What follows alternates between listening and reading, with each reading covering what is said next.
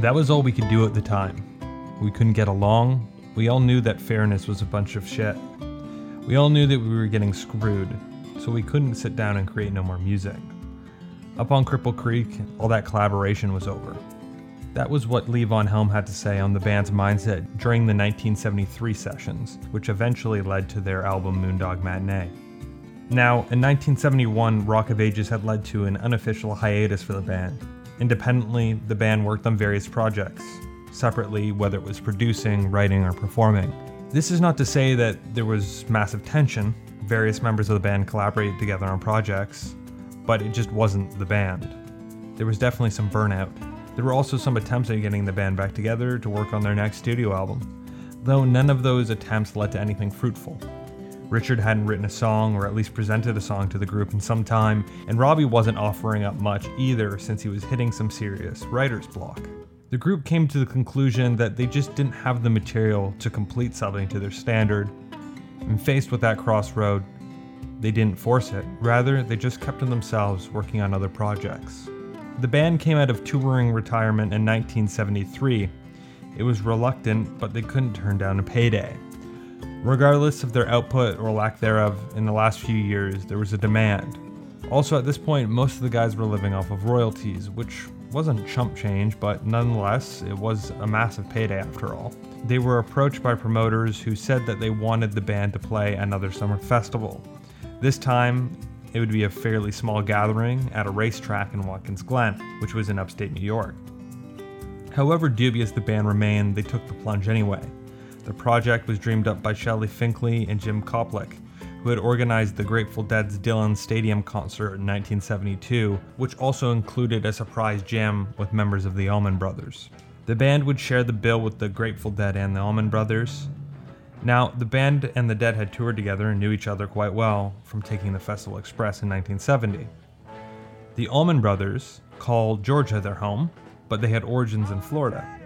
Duane Allman had a successful earlier career as a session guitar player at Fame Studios in Muscle Shoals, recording with artists like King Curtis and Aretha Franklin. He was frustrated with the session work and began jamming with what later became his bandmates, including his brother Gregg, in creating the Allman Brothers Band. If the band thought they had a hard time by the fame and success of the music world, the Allman Brothers' ascent was much, much harder. By the early 70s, they had begun to attract attention for their fusion of hard blues rock with a heavy hand of southern themes, and their live shows included long jams. However, heroin plagued the group. Duane Allman and Berry Oakley checked into rehab in 1971, and after exiting, Allman died in a savage high speed motorcycle crash the next day. Agreeing to continue, Oakley struggled with Duane's death. He began using drugs again and drank heavily. One night, drunk and high, not far from where Duane had died, Oakley, on his motorcycle, crashed into a side of a bus. Refusing to go to the hospital, he succumbed to cerebral swelling from the skull fracture that he endured not long after. Regardless, the Allman Brothers carried on recording and had their most successful album yet, the 1973's hit Brothers and Sisters. Now, with the lineup secure, the band regrouped in Woodstock and began to rehearse. Levon and Richard didn't enjoy rehearsing, but it was needed as it had been over a year since the group had played together. They had worked on their set list, which included, hopefully, a new song called Endless Highway, which would debut at the show. On July 28th, the band were airlifted into Summer Jam. However, it was uncertain that they'd play. Local authorities were trying to shut down the festival for a number of reasons, from clogged streets, sanitation, etc. But local businesses and others in the area wanted to continue as it meant a massive boost in income. When the band got to the location and went up on stage, they asked Bill Graham if they could soundcheck. Graham pointed out to the hillside, and there were already tens of thousands of people enjoying themselves in the sun, arriving before the festival had even started. Thus, the band went out and rehearsed in front of an audience. It was basically a free show, and the first show that the band had played in some years. Each band ended up playing for over an hour in a pseudo show rehearsal. Here's a cut from one of the band's rehearsal numbers.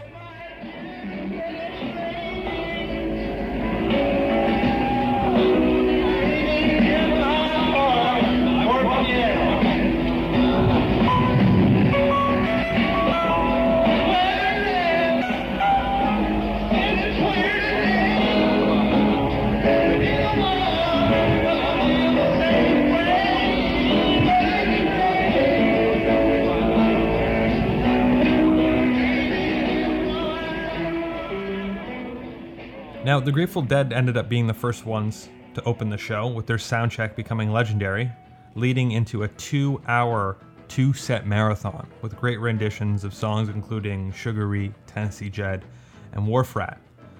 And as per usual, the Dead also performed elongated jams. The weather was perfect.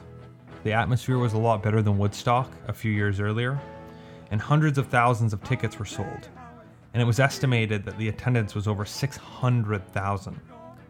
The audience was now enjoying themselves when the band took the stage for their two hour set. It's been such a long time for us, we'd like to introduce him to you. They're very close to us on piano, Mr. Richard Manuel.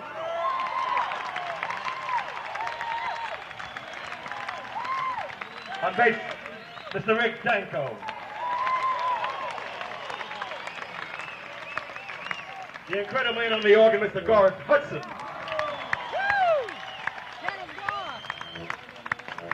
On guitar, Mr. Robbie Robertson. Came in on drums, Mr. Levon Helm. Some very, very nice people play great music. Would you welcome, please, the band?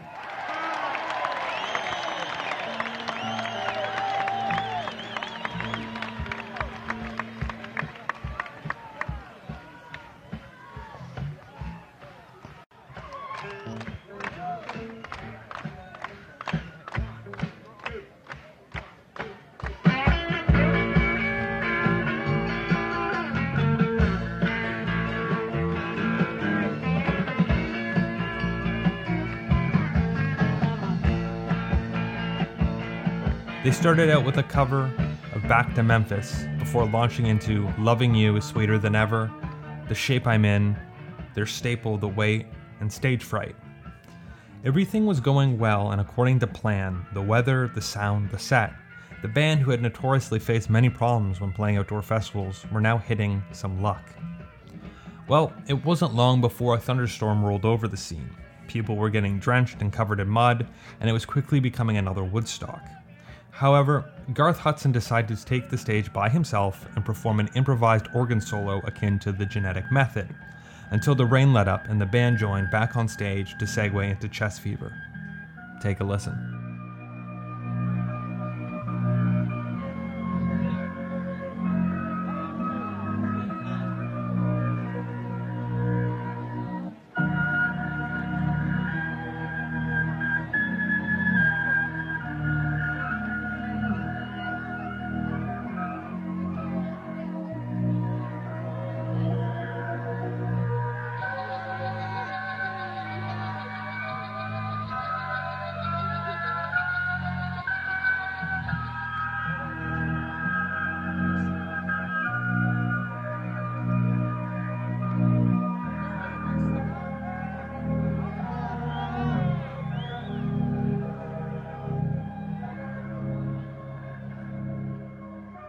Legendary performance led way into the band's covers of Don't You Tell Henry, their original The Rumor, as well as Time to Kill, and finishing the setup with a rendition of Up on Cripple Creek before the Allman Brothers took the stage.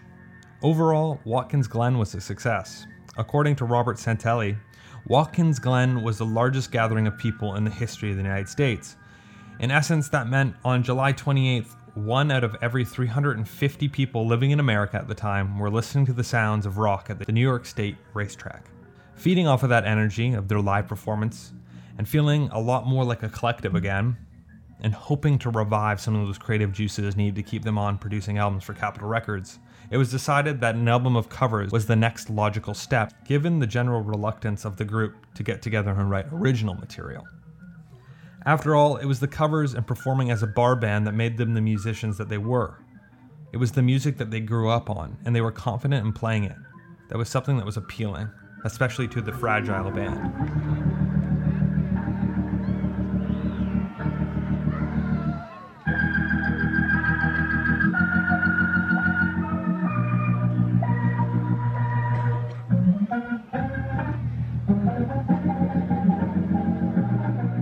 They entered Bearsville studio with a short list of songs to record.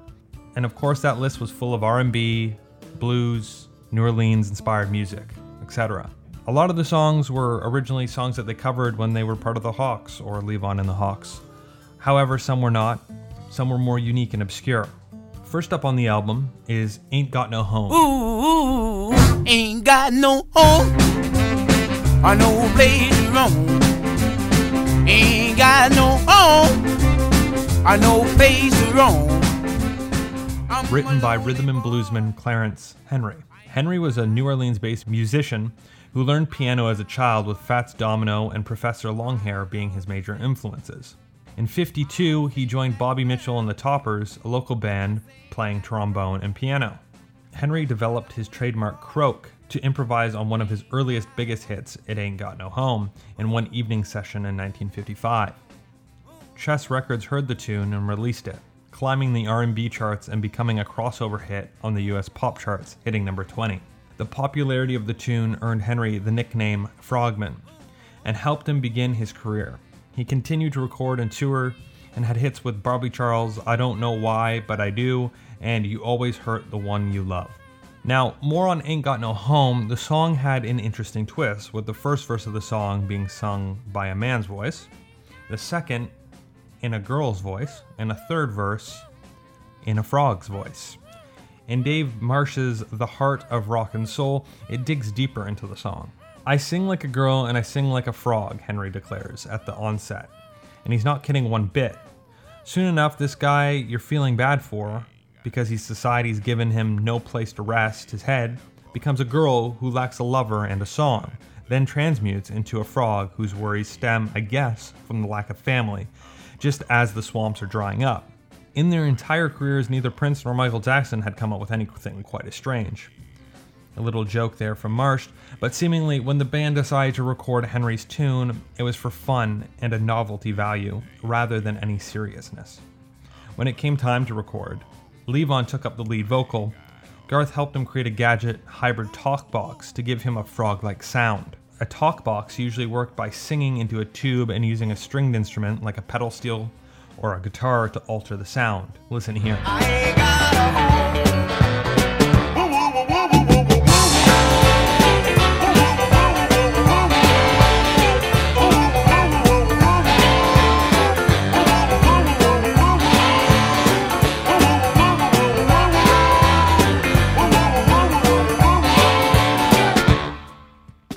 Somewhat surprisingly, Rick wasn't present on the track. On bass, we are given Levon Helm, giving it his best shot, according to records, and drums are filled by Bill Mundi, who we will learn about a little bit later. Garth Hudson is featured on saxophone and gives us that great jiving piano, and Robbie plays his usual electric guitar. Now, this song was chosen for the single, the lead single that is, and I guess you can see the appeal. It's a fun tune, it's effortless, it's danceable. That's something Levon definitely liked. But it's not the strongest song on the album, but it finally anchors the beginning.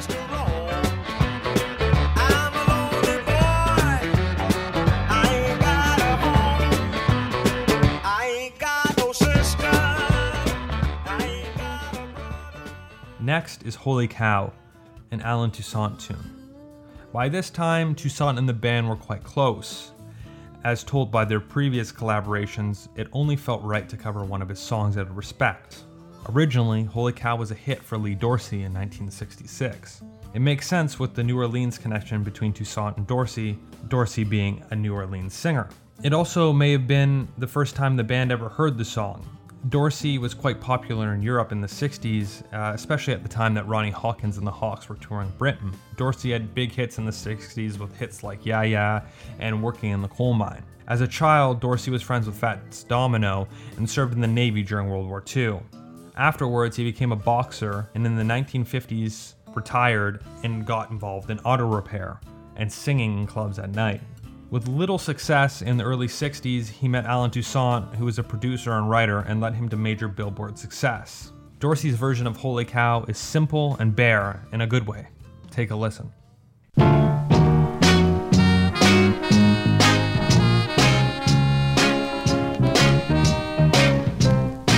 I can't wait, I can't deal since you walked out on me.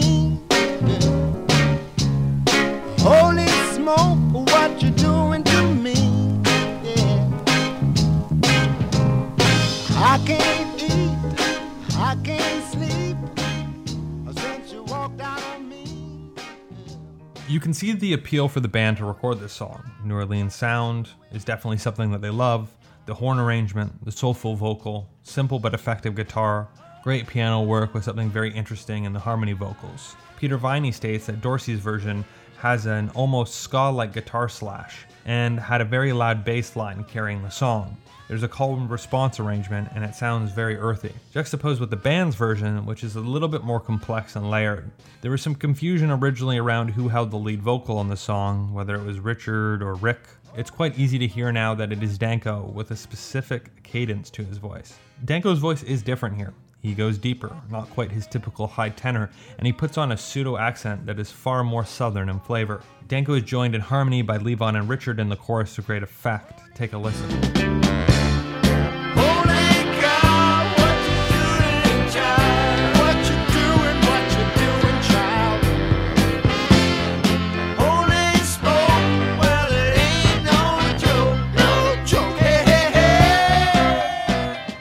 From a guitar perspective, they also switched it up. Interestingly, Viney's observation about the ska-like guitar work on the offbeat on the original is quite interesting for the time. Robbie swaps that out for more riff-like work that we are accustomed to. He also adds a very wet guitar solo. Take a listen.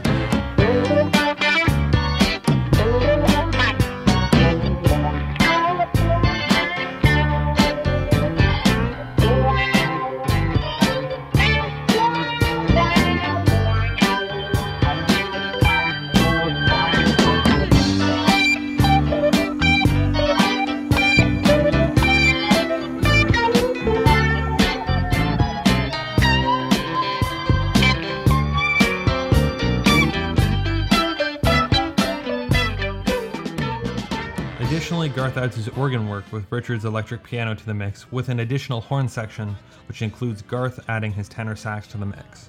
The band's rendition of Holy Cow is an interesting update on the original, and it is surprising it didn't get more playtime in their live sets.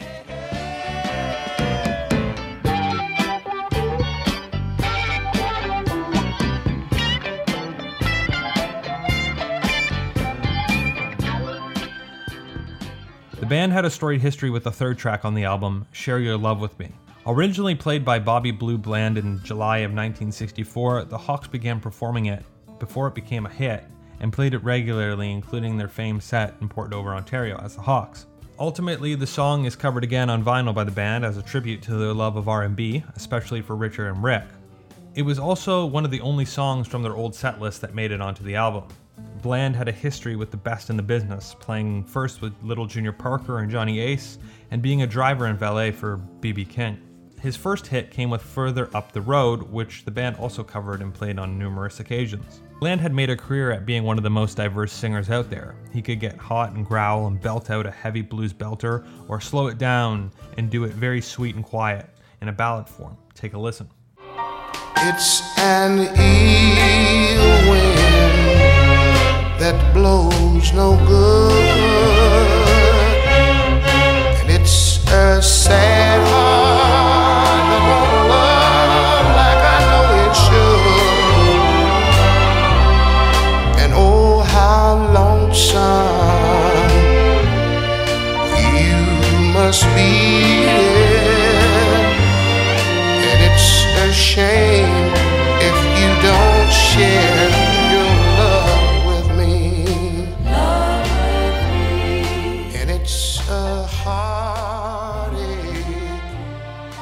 this helped Bland transcend a solely black audience and have crossover success with the white audiences of the time.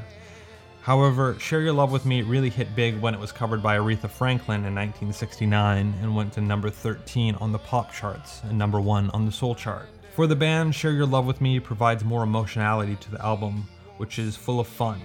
Very fitting for Richard as he straddles the lead vocals here. This was often one of his roles on the band's other releases was to remain the core of emotion on any of their releases. It also continues to show why Richard was so important to the group. Take a listen. Well, it's an ill wind that blows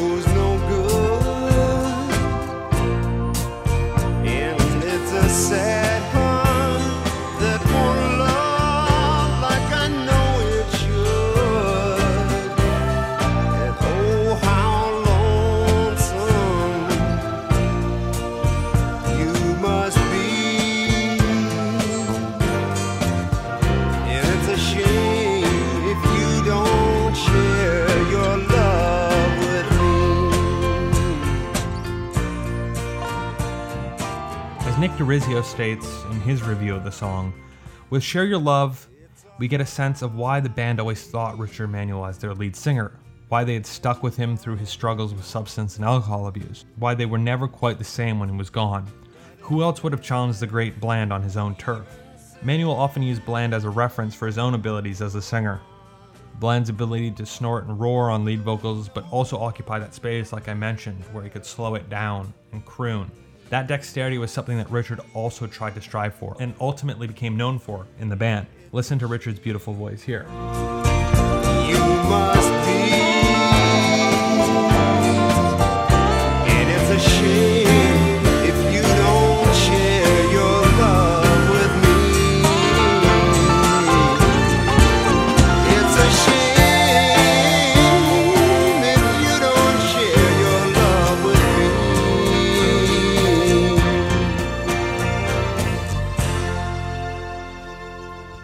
With Richard on the track, you have Garth providing accents on his keyboard that elevate and change it from its original.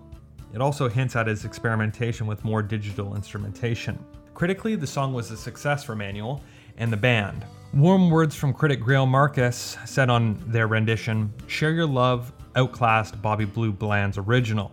Manuel had more to give to the song, and Garth's knack of making his Lowrey sound like a complete string section added great warmth. And Barney Hoskyns had this to say The quietly despairing Share Your Love with Me was the best thing Richard has done since sleeping. I know he was really proud of Share Your Love, says Joe Forno. It meant a lot to him when Greil Marcus wrote in Mystery Train he'd improved on the original because Bobby Bland was one of his idols. Now, the next song was Mystery Train, originally written and recorded by American blues musician Junior Parker in 1953. Parker was a noted Memphis blues singer and harmonica player. He was often characterized by his honeyed and velvet smooth voice. There is some confusion as to why the song is called Mystery Train, since it isn't mentioned in the song directly. Lyrically, the song features words similar to the Carter family's Worried Man Blues, which is also based on an old Celtic ballad. Mystery Train was first recorded with Sun Records with the famed producer Sam Phillips at Memphis Recording Service in Memphis, Tennessee. The sessions were held over two months from September to October, with Parker on lead vocal. He is backed by his group Blue Flames. Take a listen. Train I ride, 16 coaches long. Train I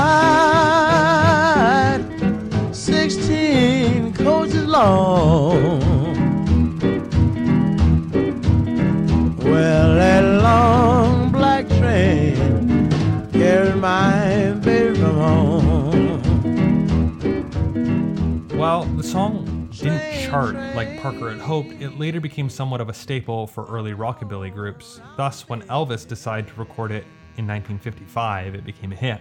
Recorded by Phillips again at the Memphis Recording Service and released on August 20th, 1955 as the B-side to I Forget to Remember to Forget, Phillips was using the song to try to help Elvis launch as a country star. Elvis was joined by his longtime collaborator Scotty Moore on guitar.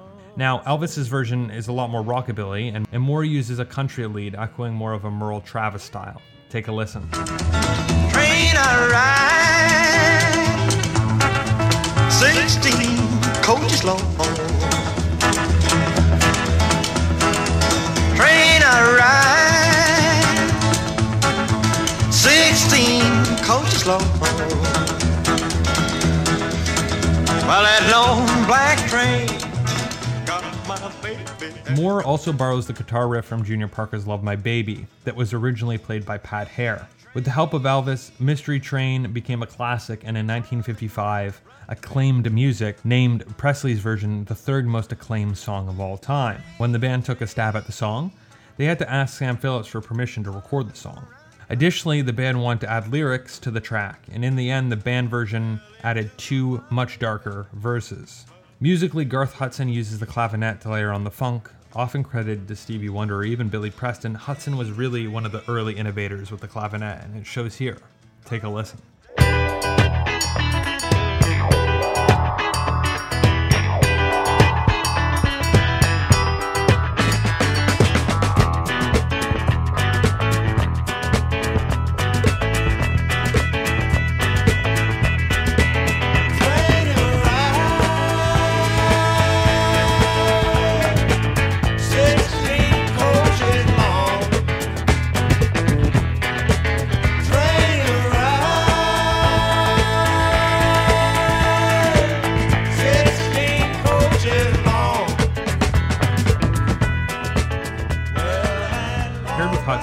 Credited on rhythm guitar is Rick Danko, a rare change in roles. Danko provides those sturdy chords throughout and supplies soaring backup vocals.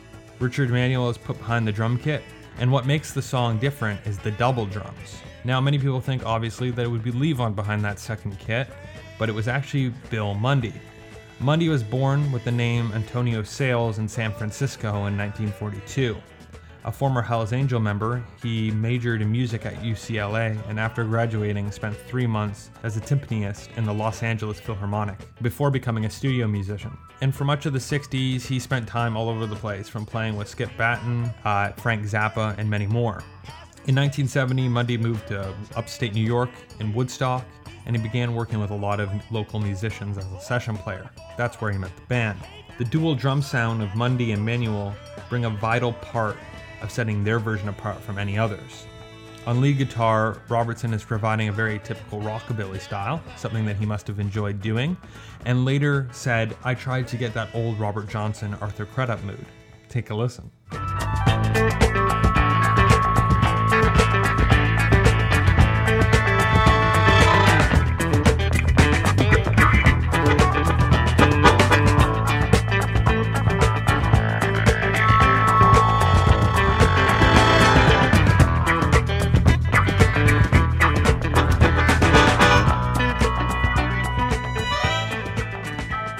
The band's version would remain a staple for the group, including a performance with Paul Butterfield on harp during the last waltz.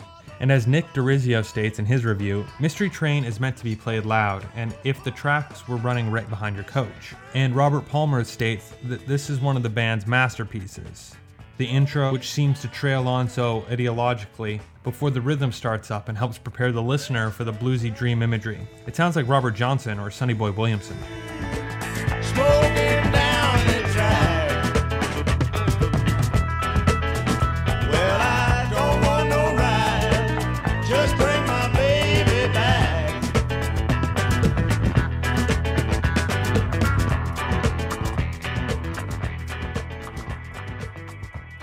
Now, to finish off the first side of the record, the band went in a different direction.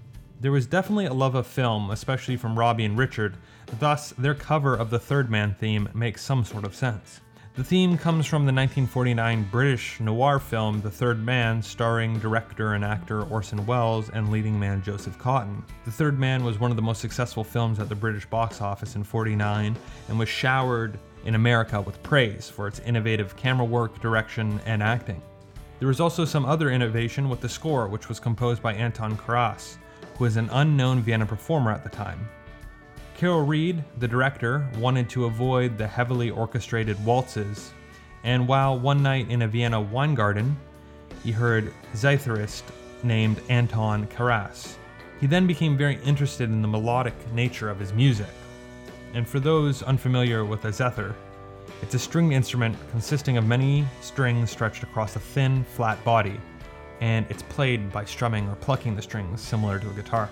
Karas's zither fit perfectly for the film, and film critic Roger Ebert later stated Has there ever been a film where the music more perfectly suited the action than in Carol Reed's The Third Band? Anton Karas created the theme by rearranging an eight measure melody from a zither tutorial book. Take a listen.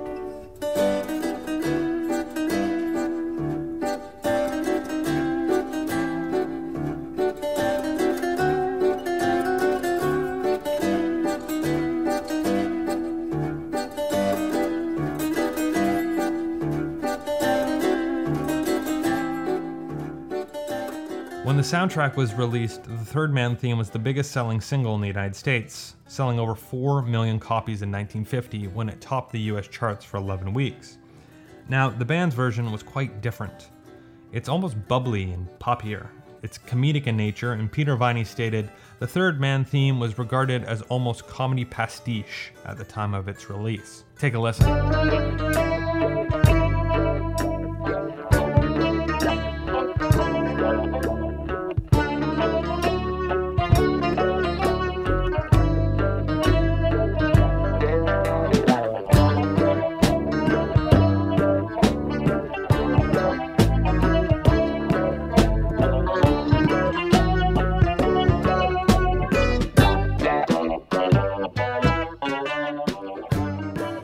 Certainly seems that Garth had a lot of fun experimenting with this and various organs and pianos and early experimentation with synth. There really isn't much to add about it. You could say that maybe it's laying the groundwork for what they did with the Last Waltz theme. You can certainly see the similarities, as Greil Marcus states that Moondog Matinee contains some of the band's best music. The instrumental Third Man theme might have been a hit that they never had, though it would have to have crossed over to the easy listening charts to make it.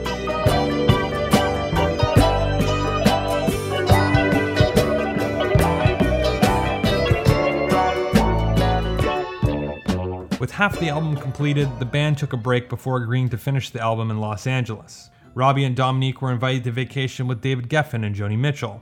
The two were roommates. This also marked a further convergence of Robbie from the rest of the band in terms of lifestyle. Robbie began to surround himself with a different type of people, no longer southern folk and blue collar individuals, but people of a higher class and from the West Coast elite. Robbie was more and more interested in getting involved with the LA crowd, and it began to rub certain people in the band, especially Levon, the wrong way. Dominique and Robbie were now quite friendly with the pair and agreed to vacation. They met in Paris, where originally Dominique and Robbie met, so it was great to get back. They stayed at the historic Ritz Hotel and Palace Vendôme. The hotel was constructed behind the facade of an 18th century townhouse. It was among the first hotels in Europe to provide an ensuite bathroom, electricity, and a telephone for each room. It quickly established a reputation for luxury and attracted clientele that included royals and politicians, writers, film stars, and singers. So you definitely can see the glitz and glamour. Not only were the accommodations top notch, so was the food. Geffen had made reservations at the La Tour de Ardennes, overlooked the Notre Dame Cathedral. The restaurant claims that it was founded in 1582. It was often visited by Henry IV, and to this day holds a Michelin star, which means it ranks in the top in the world. Robbie remembers Dominique and I had never experienced anything quite on this level. They brought the wine list to David, and he chose a Chateau Margaux, 1928. You only live once, he said. They spent their time roaming the streets, looking at the architecture, absorbing the history and the art of the museums, and of course, playing a ton of music. Robbie also went searching for Mort Shuman. Shuman was a partner of Doc Pomus in a very successful songwriting partnership. Shuman had left for Paris after his wife cheated on him and left with all of his money. He created a successful show called Jacques Brel is Alive and Well and Living in Paris, which was well received and made him a celebrity. Gavin Robertson and Shuman dined at Le Grand Véfour, an old, highly respected restaurant in France, so famous that Napoleon ate there, as did Victor Hugo. They spoke about Robbie's first interaction with Pomus and Shuman at the Brill Building in New York as a 16 year old with Ronnie Hawkins. And as if the vacation didn't sound grand enough, they left for Cannes. The world famous film festival takes place in the city, and it happened to be in full swing. They dined with the comedian Richard Pryor and enjoyed their time. And from this trip, Joni Mitchell produced her 1974 top 20 hit Free Man in Paris, which is about David Geffen, even if she never mentioned him by name. Take a listen here. I see it, he said you just can't win it. Everybody's in it for their own gain. You can't please them all. There's always somebody calling you down. I do my best and I do good business. There's a lot of people asking for my time. They're trying to get ahead. They're trying to be a good friend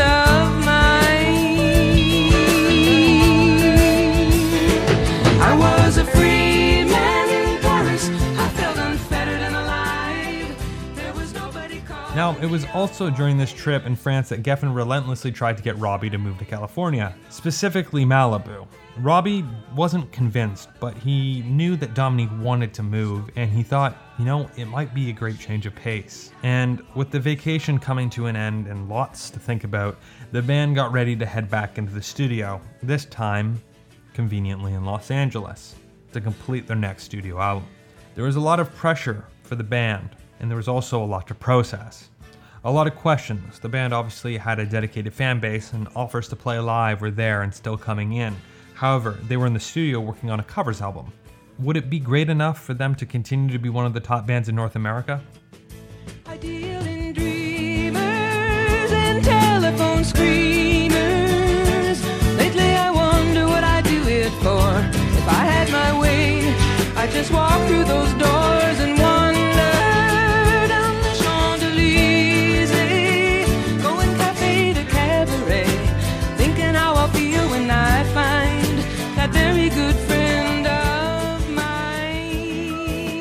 listening to the band of History.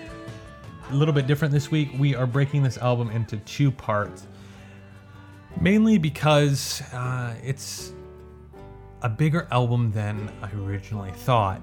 Uh, not that the you know the track list is any bigger, but you have two versions or sometimes more of the songs, and it would be a disservice to the original versions or the people that made those versions originally famous not to talk about them. It also shows a great uh, insight into the band and what they listened to and what they liked from you know Junior Parker to Bobby Blue Bland. Uh, so we will go into the next episode finishing off the second half of the album as well as some other great interesting tidbits from that time including some guest appearances by the beatles um, you know don't butcher me for mispronouncing the french names uh, i'm canadian but i don't speak french that well so hopefully that didn't offend anybody no offense intended um, you know the, we're going to continue doing the podcast here we have a lot of great stuff, uh, upcoming interviews, other episodes, cool projects, something for Canada Day. Um, unfortunately, because of COVID, which is another reason why this has been a hard episode to make. We're trying to get through a lot of things in the real life, so the podcast that takes, you know, a side seat right now. But we're we're gonna get it out to you. Uh, we're, we're, we continue to be on every social media platform at the band podcast instagram twitter facebook We've got tons of great feedback from people. A lot of people asking for the next episode, so we hope you enjoy it. Um, and you know, continuing to work on a bunch of those cool projects. Um, make sure you check out Pantheon Podcast, the network that I'm on. There's a bunch of other great music podcasts, a lot better than mine. Um, I've made some guest appearances on a few. I just talked about Rock of Ages on a podcast. I'll link that in the show notes from one of my friends at Pantheon. Um, so definitely go and check out all those amazing shows. So thanks again for listening to this episode. We will get part two of Moondog Matinee uh, in the upcoming weeks here. But until then, I really hope you like this episode. Stay safe out there and have a. Made us feel right at home like we were next to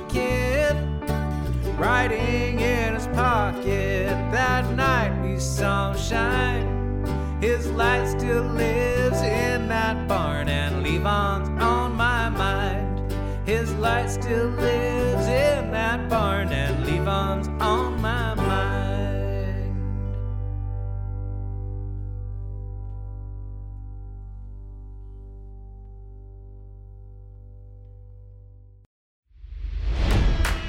It's NFL draft season, and that means it's time to start thinking about fantasy football. FantasyPoints.com features industry leading experts and prognosticators using proprietary hand charted data to help you score more fantasy points. FantasyPoints.com is the place to go for whatever kind of fantasy football you play. Whether you play fantasy football, daily fantasy sports, or do a little bit of everything, Fantasy Points has the meticulously researched content to guide you to victory. And why wait for the fall? Fantasy Points also covers the new spring football league, the UFL. Join the guru, John Hansen, Scott Barrett, Joe Dolan, and other massive names in the fantasy football universe with an exclusive offer. Use code Pantheon for 15% off any fantasy points package, including the all in package, with access to every article, tool, and data nugget that Fantasy Points has to offer. That's fantasypoints.com and code Pantheon for 15% off at Fantasy Points. Fantasypoints.com, code Pantheon. Score more fantasy points.